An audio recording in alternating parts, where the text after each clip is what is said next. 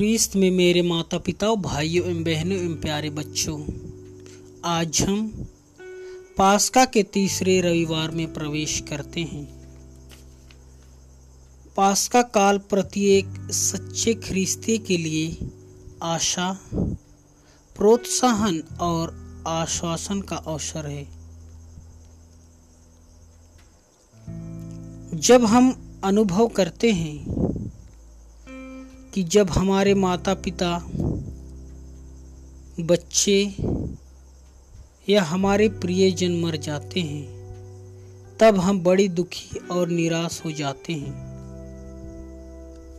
किंतु जब हमारे रिश्तेदार, मित्र आकर हमें सांत्वना और प्रोत्साहन दे जाते हैं तो हमारा दुख कम हो जाता है। उनकी सहानुभूति पर हम प्रसन्न होते हैं, तथा जीवन में नई आशा का उदय होता है। ठीक उसी प्रकार की अवस्था हम आज के सुसमाचार में पाते हैं। हम देखते हैं कि यीशु के दो शिष्य, जो एमाउस नामक गाँव की ओर जा रहे थे, दोनों यरूशलेम के पुण्य शुक्रवार को प्रभु यीशु का प्राण पीड़ा का अनुभव और मृत्यु उनकी आँखों से देखा था।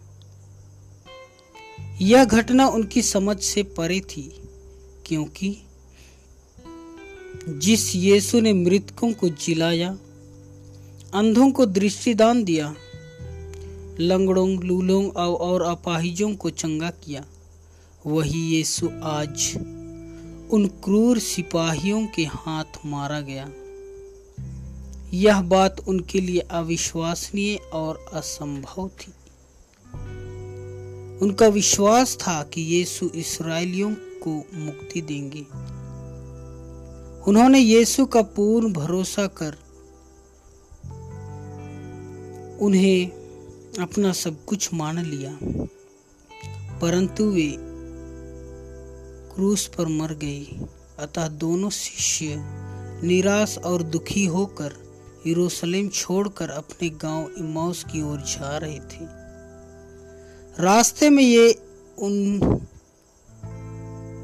शिष्य यरूशलेम में जो कुछ हुआ, उस विषय पर आपस में चर्चा कर रहे थे।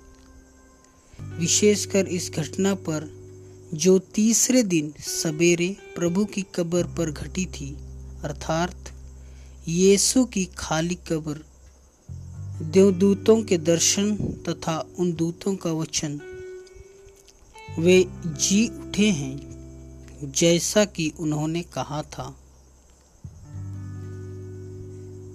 जब ये दोनों शिष्य इन बातों की चर्चा कर रहे थे, तब एक अजनबी जो उसकी उसी रास्ते से चलकर आ रहा था, उनके साथ हो लिया। उसने उन शिष्यों से पूछा कि आप लोग इतनी गंभीरता से किस बात पर बहस कर रहे हैं? यरूशलेम से आने वाले किसी व्यक्ति को ऐसे मूर्खता पूर्ण प्रश्न करते देख वे दोनों चकित हो गए। क्योंकि यीशु की मृत्यु का समाचार यरूशलेम के प्रत्येक व्यक्ति के अधरों पर था। फिर भी उन्होंने यरूशलेम में जो कुछ हुआ था, उसका पूर्ण वर्णन उस नबी, अजनबी को सुनाया। अजनबी ने शिष्यों के संदेह, दुख और निराश भरी दास्ताना को बड़े ध्यान से सुना। यद्यपि ये दोनों दुखी और निराश थी तो भी उनके शब्दों में आशा स्पष्ट रूप से झलक रही थी, क्योंकि उन्होंने यीशु ख्रीस्त को नबी और ईश्वर का प्रवक्ता स्वीकार किया था।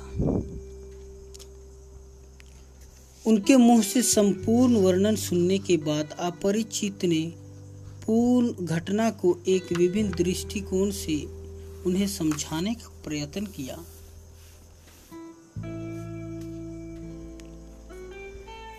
इस प्रकार इन शिष्यों ने यरूशलेम की सारी घटना का वर्णन साधारण मनुष्यों की बुद्धि के अनुसार किया। परंतु इस अजनबी ने उस घटना की व्याख्या इस प्रकार दी।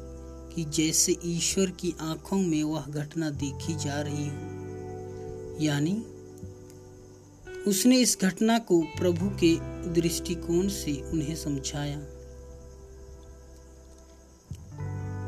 उस अजनबी ने मूसा से लेकर ईश्वरीय मुक्ति विधान तक की पूरी बातें नए ढंग से बताई। उसकी वाणी को सुनकर दोनों शिष्य प्रफुल्लित और अचंभित हो उठी। संध्या हो चली थी, अतः उन्होंने उस अजनबी को साथ रुकने का आग्रह किया। भोजन करते समय उस अजनबी ने रोटी लेकर आशीष की प्रार्थना की और रोटी तोड़कर उसमें उन दोनों शिष्यों को बांटा। इससे तुरंत उन शिष्यों की आँखें खुल गई और उन्होंने यीशु को पहचान लिया। किंतु जल्द ही यीशु वहाँ से ओझल हो गए। जब हमारे सपने साकार नहीं होते तो हम प्रेरितों के समान निराश और दुखित हो जाते हैं। प्रभु यीशु उन दोनों शिष्यों के ज़रिए हमें निराशा में, आशा की ओर और अंधकार से प्रकाश की ओर ले जाते हैं, ताकि हम जीवन का अर्थ समझ सकें। आमीन।